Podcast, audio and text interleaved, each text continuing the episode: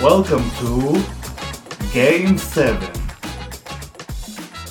Game 7, פרק מספר 2, מה קורה בועז? אהלן שגיא, מה נשמע? בסדר גמור, איך אתה? וואלה, בסדר, עם סדרה כזאתי של גמר, אה, אי אפשר לא להיות שמח. ירד לך קצת החיוך. קצת ירד, קצת ירד, אין ספק, אחרי המשחק היום, נגיע גם לזה. אה, אז לפני שנגיע, והיום נדבר על שני המשחקים הראשונים של הסדרה, חלק מהמאזינים שאלו אותי, מי אתה בועז? מה אתה? כן, אז uh, עשרות, uh, מאות המאזינים שלנו שאלו, ובואו נספר קצת. אז אני באמת, אני ושגיא עבדנו יחד לפני כמה שנים, נשארנו בקשר, שנינו עוקבים אחרי NBA, שחקנים כושלים בעברנו הצעיר, מאוד. Uh, זהו, אנחנו מאוד אוהבים כדורסל, מאוד אוהבים uh, לראות NBA, להתעניין ב-NBA, וכמו שאתם רואים עכשיו גם בעיקר uh, לדבר על NBA ולבלבל את המוח. אז מקווים שאתם נהנים לשמוע אותנו, ובואו נתחיל. יאללה. גמר NBA, דנבר מיאמי, דנבר מנצחת את המשחק הראשון, מיאמי משווה במשחק השני. הסדרה עכשיו עוברת לשני משחקים במיאמי. לא ציפית לניצחון של מיאמי. אני לא לפחות. כן, אני חושב שתכף ניכנס יותר לעומק של, ה... של כל אחד מהמשחקים, אבל אחרי המשחק הראשון, אני לא חושב שמישהו ציפה שמיאמי יש להם סיכוי לנצח את משחק 2, אבל כמו שאמרנו גם בפרק הקודם, מיאמי זה לא קבוצה שאפשר להמר נגדה, והם תמיד עולים מהקבר ו... והם הצליחו להתעלות על עצמם ולנצח את המשחק השני, לגנוב את הביתיות ולהחזיר את הסדרה הביתה. אז בואו נדבר קצת על המשחקים. משחק ראשון, מיאמי פותחת בהרכב הנמוך. טעות לדעתי, דיברתי על זה. Uh, מעבר לזה, אתה תכף תיתן לנו את המספרים. כל החבר'ה של מיאמי, סטרוס, רובינסון, קיילב מרטין, החבורה הזאת של מול בוסטון uh, הפציצו. לא פוגעת בשלוש, האחוזים שלהם uh, לא היו טובים. דנבר ברחה רוב המשחק, לא הצליחו לעצור את יוקיץ', עשה שם טריפל דאבל בהליכה בערך, גם ג'מאל מרי שיחק מעולה. מחצית ראשונה אירון גורדון היה מדהים וניצל את כל המיסמצים שהיו לו, ודנבר מנצחת את המשחק די בקלות. כן, בעצם המשחק נגמר 11 הפרש, אבל ברבע הרביעי כבר זה היה garbage time מוחלט. זאת אומרת, מיאמי ניצחו את הרבע האחרון בעשר נקודות, זאת אומרת, זה היה ממש כבר garbage. אני חושב שיש כמה נקודות, יש כמה נקודות שצריך לדבר עליהן במשחק הזה. אחד, הזכרת את זה של סטרוס וכל החבר'ה, קיילב מרטין, דנקן, בעיקר זרקו כדורים לקרשים ולא לסל. עם 2 מ-23 מהשדה, זה 8 אחוז לשלושתם ביחד. מיאמי בכלל, שהנשק שלהם בסדרות שהם ניצחו בפלייאוף האחרון היה שלשות, זרקו, סליחה, 33 אחוז משלוש במשחק הראשון, כשנגיע למשחק השני אנחנו נראה באמת איך זה השתנה, ו-45 אחוז מהשדה בכללי. אבל ש, שזה הנקודת מפתח במשחק הזה מצד דנבר, ו, ולמרות שגם דנבר זרקו בסך הכל פחות מ-30% משלוש, אבל האחוזים שלהם לשתיים היו משמעותית יותר גבוהים, עם כמעט 63%, ואני חושב שזה היה בסוף המפתח לניצחון או הפסד, כי למיאמי לא היה סיכוי עם אחוזים כאלה משלוש. מלבד זה, שמיאמי הגיעו שתי זריקות עונשין בלבד בכל המשחק של ג'ימי באטלר, עם שמונה עבירות של דנבר במשחק שלם. עכשיו זה, זה לא מראה על, על החולשה בהגנה של דנבר, כי בסוף מיאמי כלו לא הרבה נקודות, אבל זה כן מראה על זה שמיאמי לא נכנסו לצבע, הסתפקו בזריקות, הרבה מאוד זריקות משלוש, הרבה מאוד זריקות מחצי מרחק, למרות האחוזים הנמוכים. וזה היה נקודת מפתח במשחק הזה לדעתי. זה, זה בגדול לדעתי הנקודות חולשה של מיאמי. עכשיו, היה אפשר לראות שיוקיץ' ומרי השתלטו על הסדרה הזאתי. מרי אה, עם 25, 26 נקודות ועשרה אסיסטים, יוקיץ' עם טריפל דאבל. אה, זה פעם ראשונה שצמד בגמר מגיע למעל 25 נקודות ועשרה אסיסטים באותו משחק. אה, אז זה ככה מראה על הגדולה של הצמד הזה. גם ג'יי ג'י רדיק דיבר על זה בפודקאסט שלו, הוא אמר שיוקיץ' ומרי זה היום הצמד, הצמד הכי טוב ב-NBA, ואני זוכר שבאמצע העונה עשו דירוג של הטופ 10 זה צמדים ב-NBA, הם אפילו לא היו ברשימה. אז uh, ככה זה מזכיר לנו כמה דנבר uh, נכנסה לתודעה בפלייאוף הזה. כן, צריך לזכור שמרי חזר מפציעה וקשה היה לתת לו קרדיט, uh, אבל בהקשר של המשחק אני חושב שגם הזריקות עונשין, כשהאחוזים משלוש והזריקות לא נכנסות, יותר קל להגנה לסגור את הצבע. ויותר קשה להתקפה להיכנס לצבע, וזה השפיע על המשחק. אבל כן בא לי לדבר על ההרכב הנמוך הזה של מיאמי, הוא לדעתי לא נכון מול דנבר. במה דה ביו לא יכול לעצור את יוקיץ', שומר מעולה, הוא, הוא לא יעצור אותו, ואתה מפסיד את בם בשתי דרכים. הראשונה בתור עוזר וחוסם, והשנייה בהגנת חילופים שלו. שזה החוזק שלו בהגנה. אני לא חושב שזה ה... שהנקודה זה הליינאפ שמשחק אה, במיאמי, כי גם היום במשחק ראינו שהריצה בעצם אה, ברבע הרביעי לא הייתה עם שני גבוהים. אמנם הם פתחו ככה, נדבר על זה, אבל זה לא, זה לא הנקודה. אני חושב שהנקודה זה לאן אתה שולח את יוקיץ' במגרש, בחצי של ההתקפה. אה, הם כן ניסו עוד פעם במשחק הראשון להכניס אותם למלכודת של האזורית. יוקיץ' תוך 2-3 התקפות השתלט על זה מהר מאוד, הבין איך לנהל את המשחק אה, מאזור העונשין, ובעצם אה, ככה השתלט על המשחק בלי בעיה. אה, אני חושב שהם פשוט לא ידעו איך להתמודד איתו, הם באו עייפים ממשחק 7 נגד בוסטון, יוקיץ' בפרט ודנבר בכלל באו מאוד רעננים, ואני חושב שלמיאמי לא היה סיכוי במשחק הזה, אני לא הייתי שם את זה תלוי מצ'אפ,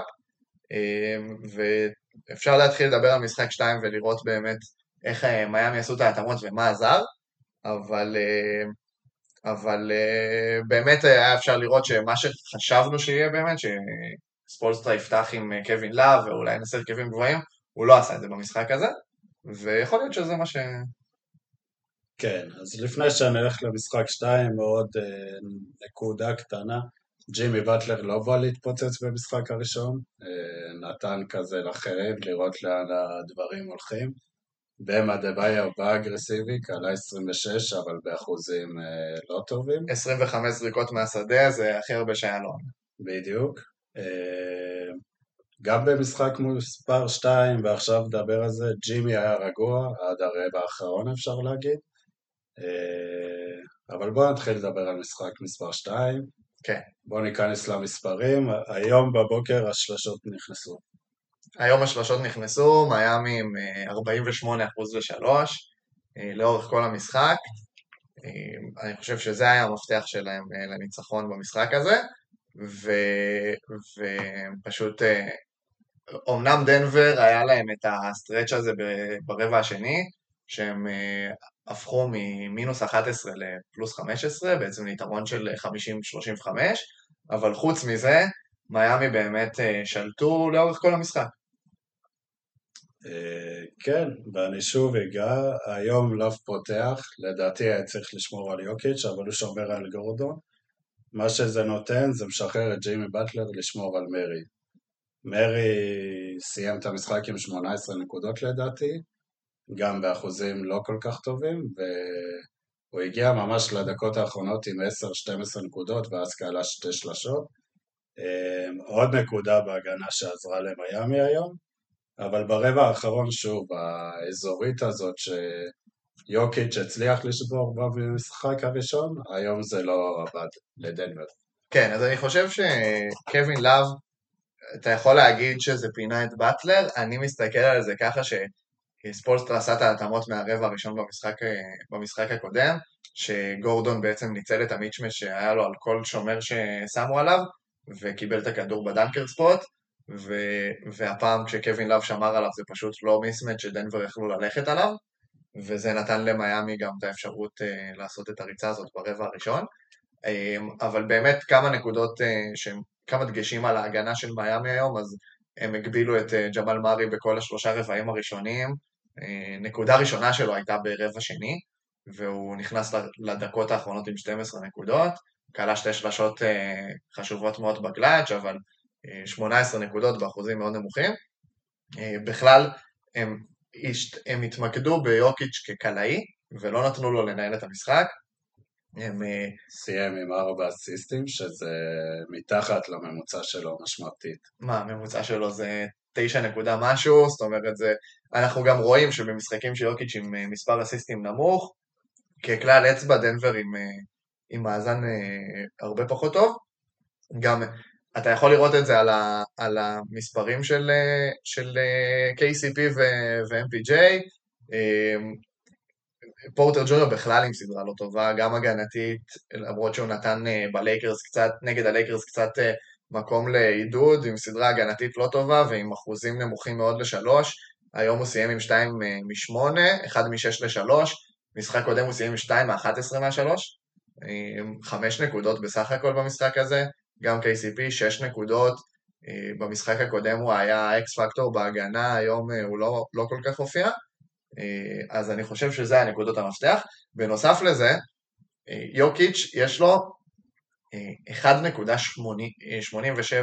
נקודות לפוזיישן, נקודות ישירות, או מקליעה שלו או מאסיסט, כשהוא נמצא בלואו פוסט, ו-2.2 נקודות לפוזיישן, וזה, מעל 2 זה לא משהו שרואים, 2.2 בכלל כשהוא נוגע בכדור באזור הזה של הלואו פוסט, ובמשחק הזה הוא נגע רק תשע פעמים באזור הזה בכדור. הם הגבילו אותו מאוד באזורים שהוא מסתובב בהם, אמנם הם בדקות הרציניות הם לא שיחקו עם אה, שני גבוהים, הם שיחקו עם גבוה אחד, אבל הם כן הגבילו אותו באיפה הוא מסתובב במגרש. היה לי מדהים לראות באזורית ברבע האחרון, יוקיץ' מנסה לקבל את הכדור באזור העונשין, ושחקנים כמו לאורי וגיי וינסט והחבר'ה הנמוכים שמים עליו גוף, מונעים ממנו את הכדור, וזה מה שמנע מהם לדעתי בהתקפה להצליח, ומנע מהם לשבור את האזורית. כן, אבל זה היה בתחילת הרבע הרביעי, ואני לא הייתי שם את האזורית ככעס שניצח להם את המשחק. כן, זה עוד כלי שהם השתמשו בו, כמו עוד כלים אחרים, אה, אבל דווקא אני הייתי שם את זה על השלשות ועל האחוזים בהתקפה ועל השטף ההתקפי. אה, בסוף, ברבע האחרון, אתה ראית שכן החליפו סלים בשני הצדדים, אבל זה אחרי שמיאמי כבר פתחה את הפער, ואני הייתי שם את, ה, את הדגש על, אה, על האחוזים לשלוש, ודווקא זה לא מעודד למיאמי. זה לא מעודד, כי לא כל יום אתה תקלע קרוב ל-50% מהשלוש. בדיוק, בדיוק. וזה בעיה, זה בעיה, ואנחנו נצטרך לראות איך הם ממשיכים. קיילב מרטין עדיין לא הופיע לסדרה הזאת? קלע שלשה גדולה ברבע האחרון, נכון, נכון, קלע שלשה גדולה, אבל אה, דווקא ה X factor של מיאמי זה גייב וינסנט. מדהים. מדהים, מדהים. הוא עם 19 אה, נקודות במשחק הראשון, top scorer היום עם 23 נקודות, קליעות קלאץ', אה, לא שחקן, הוא בכלל לא מסוג השחקנים שעומד, ב, שעומד בצד ומקבל כדור ל catch and shoot, הוא יוצר לעצמו, בינתיים סדרה מעולה, וכמובן אדה ביו, שלוקח על עצמו. יפה. גנבת לי את ה speech של וינסנט.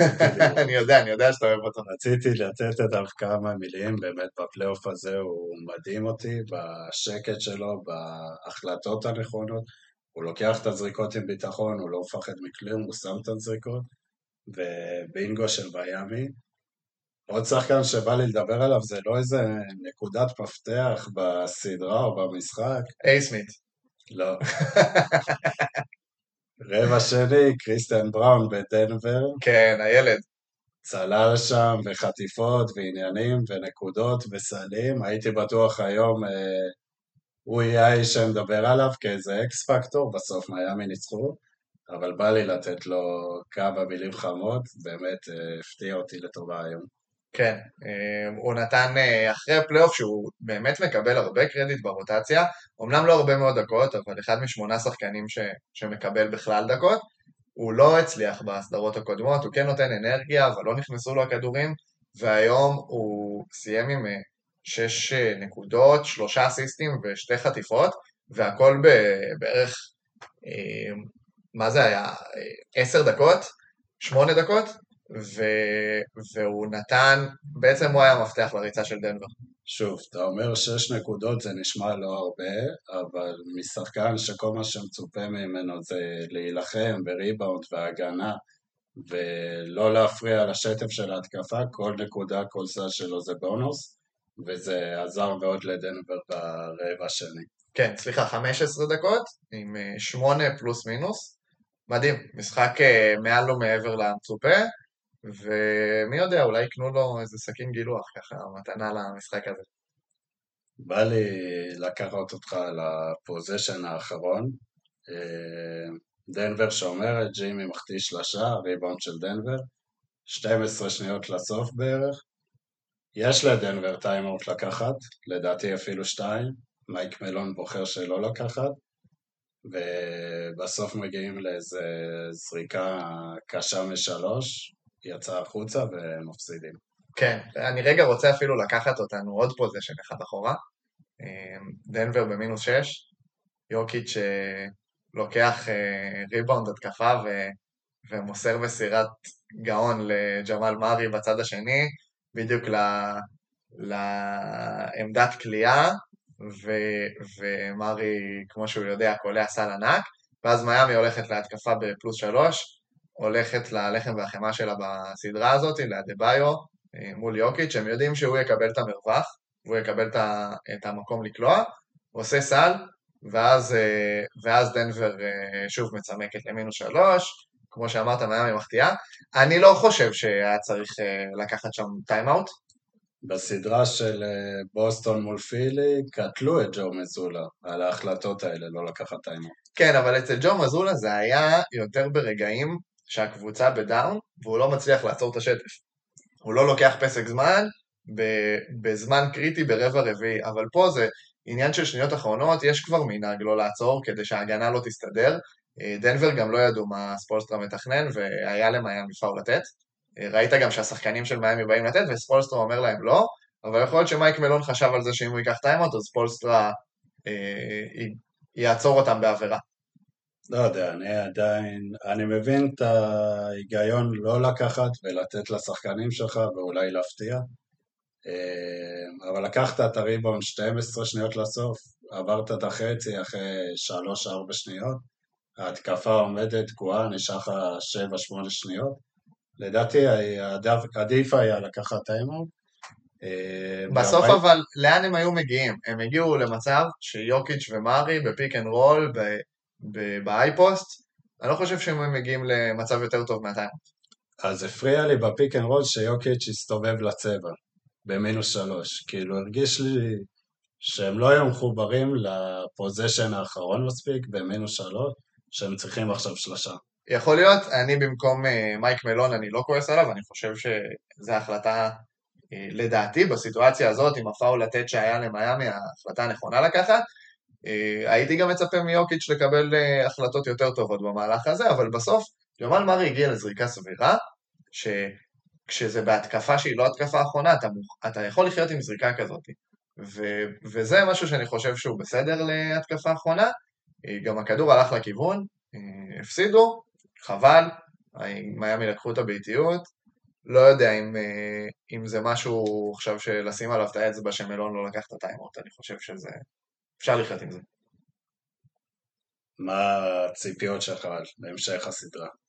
אז אני חושב שהציפיות של כולם זה שדנבר אה, ינצחו, אבל אתה יודע, אי אפשר אה, להמר נגד מיאמי. איזה התאמות הם אה, לדעתך צריכים לעשות אחרי המשחק הזה?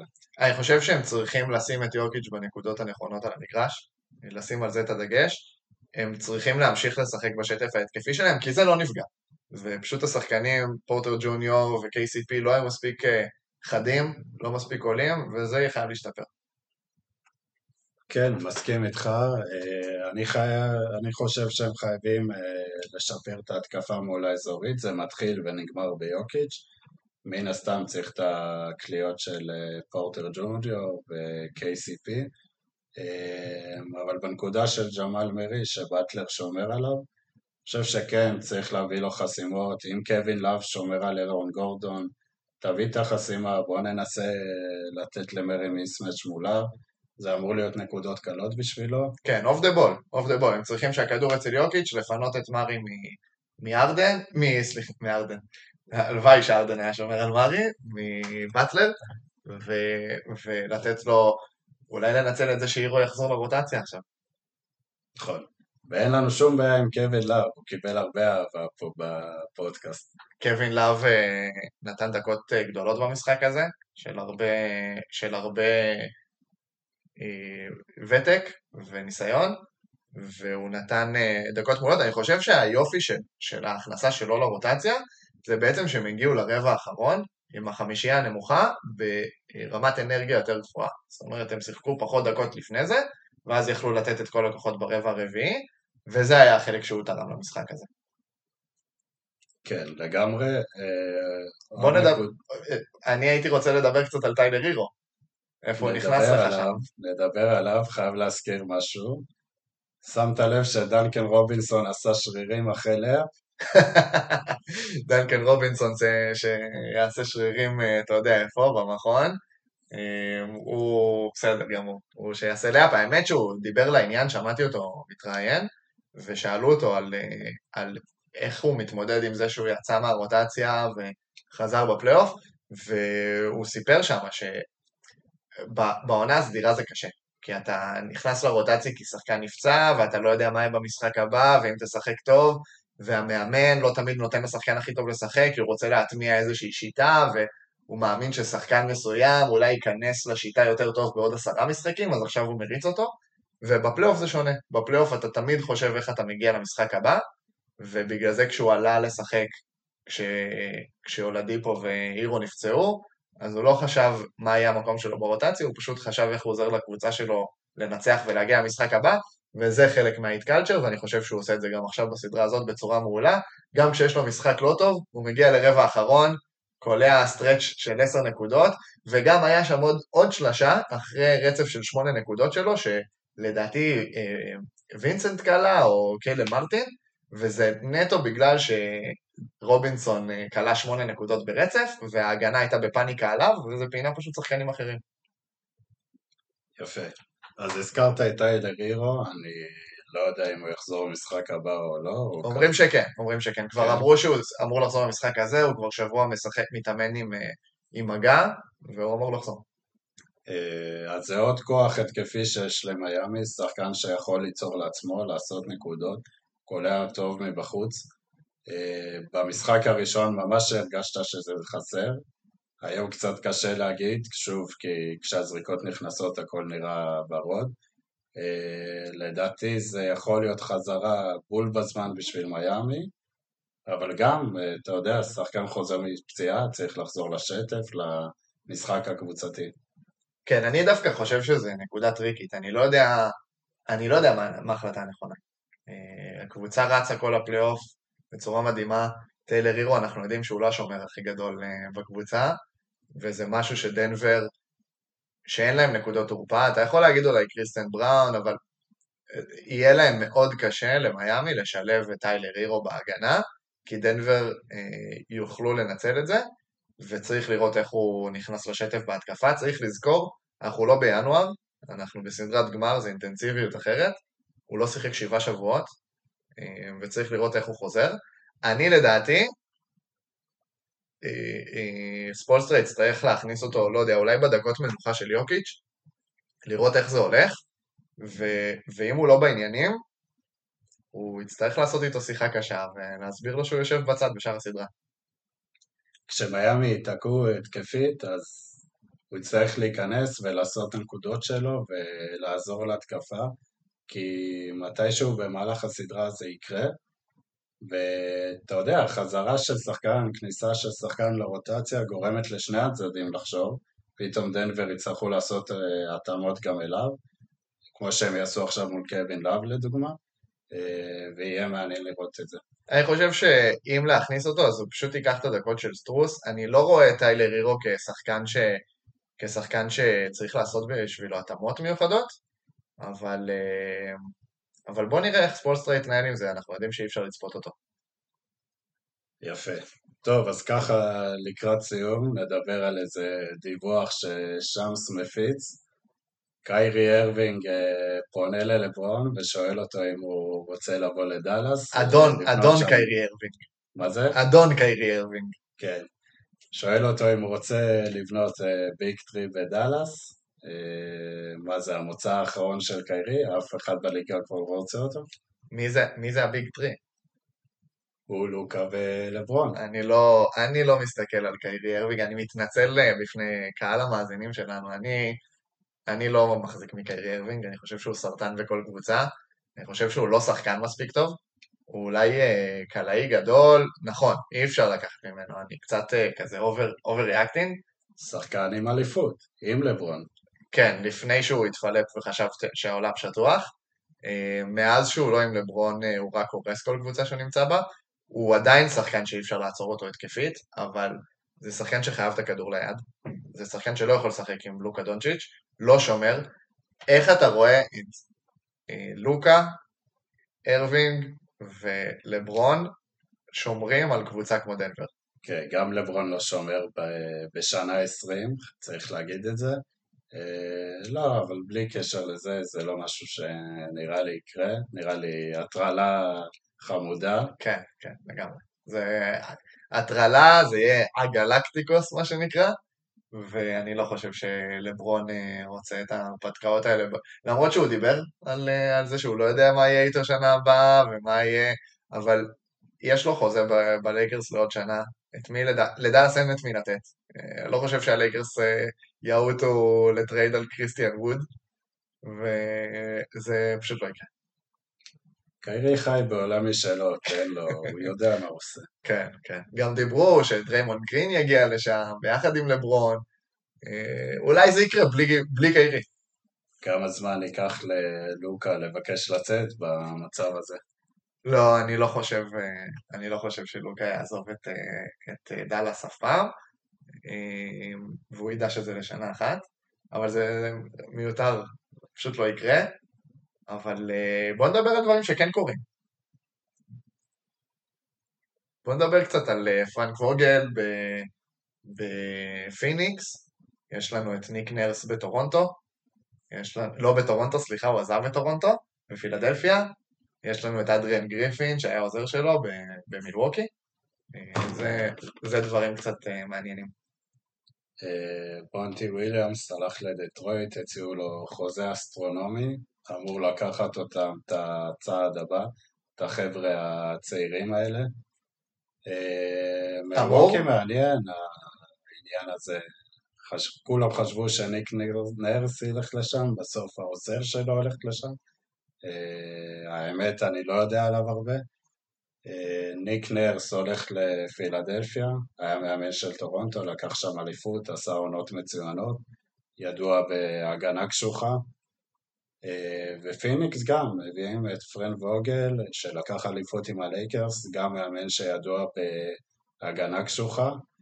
נראה מה הוא יעשה עם אייטון, מעניין, זה שחקן שיוכל אולי, אה, זוכר את רוי היברט מאינדיאנה? כן, כן, זה בול. אולי, כן, זה ילך לכיוון הזה.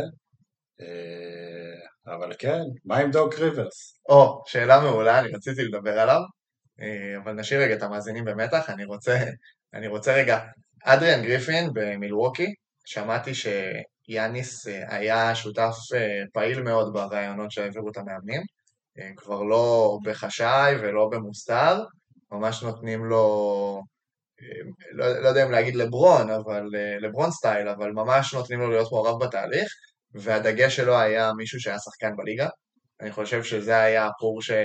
ששם את זה על אה, אדריאן גריפין, ובגלל זה ניק נרס, שמענו שדקה לפני שהודיעו על אדריאן גריפין, ניק נרס הוציא, אני עושה מירכאות, את המועמדות שלו ממילווקי, ו... ו... ובגלל זה בעצם אדריאן גריפין שמה וניק נרס בפילדלפיה. אני לא חושב שניק נרס העדיף את פילדלפיה מאשר את מילווקי, אבל אה, זה, זה דעתי. כן, יש ספקולציה שהוא הסיר את המועמדות שלו מתוך אה, הבנה. כזה שיצא יפה לתקשורת. כן, כן. ומונטי וויליאמס בפיניקס, אה, דיברת על זה? אה, סליחה, מונטי וויליאמס בדטרויט, דיברת על זה? הוא מאמן של שחקנים. אני חושב שהוא, הוא, מה זה חושב? הוא לא רצה להגיע לדטרויט, הוא הלך בשביל הכסף. הציעו לו את החוזה הכי גבוה בהיסטוריה למאמן. הוא רצה איזה שנת שבתון לדעתי. הוא רצה שנת שבתון, הוא אולי רצה קצת פילדלפיה, אבל אה, הוא קיבל אה, 78 מיליון דולר לשש שנים מובטח, עם אופציה ל-100 מיליון דולר עם הישגים. Um, אני לא, דטרויט יצטרכו לעשות שם חריש עמוק, עמוק כדי להגיע למשהו, לא, אין להם סגל זאת אומרת, יש להם איזה שלושה צעירים, אין להם כלום. ניק נרס בפילדלפיה, אני חושב שאמביד לא שחקן של אליפות. אני מקווה מאוד בשבילם שארדן לא יישאר, ושהם יביאו במקומו שחקנים יותר מתאימים. אולי קריס פול. מה אתה אומר? נראה לי שאם הארדן עוזב, אתה בבעיה שם עם התקרת שכר ודברים הם כאלה. יכולים לעשות sign and trade. נכון. עם פיניקס על קריס פול. אבל הוא רוצה יוסטון, לפי הדיווחים. הוא רוצה יוסטון, בוא נראה גם מה יהיה עם ג'יילן בראון לשם, אבל אה, גם הארדן עם אה, דוראנט חזרה בפיניקס אה, לא, לא בטוח אה, יעבוד. מעניין, אני זורק פה שם, דמיאן לילארד, אה, אולי הגיע זמנו להיפרד מפורטלנד, לאן? לפילדלפיה אולי. לפילי? אה, מדברים אולי על, אה, על הלייקרס עם לברון ודייוויס. נראה לי. מופרך, לא נראה לי משהו שמתאים לו. אה, בראש שלי אולי בוסטון, על ג'יילן בראון. אופציה. אבל יהיה מעניין, לפורטלנד יש בחירה שלישית בדראפט, מעניין מה הם יעשו. אה, נדבר על זה, שיגיע הרגע. כן, כן. אם הזכרנו דראפט אז אה, ומבי לסן אנטוניו, וזהו, אמרנו את זה. אז uh, תודה רבה לכל מי שהאזין, פרק מספר 2 של Game 7, בועז, תודה רבה, היה כיף. תודה רבה לשגיא, וגם הרבה מאזינים שאלו אותנו על, על הקול שמאחורי, ה, שמאחורי הפתיח, אז אנחנו כרגע, אה, מעצם זה שהוא לא רוצה להיחשף אה, ולהפוך ל, אה, להיות מזוהה ברחוב, אז אנחנו נשאיר את זה חסוי, אבל תודה רבה על העזרה והקלטת הפתיח. ו... תודה לאח שלי. ו... וזהו, תעשו פולו, תעשו פולו. יאללה ביי.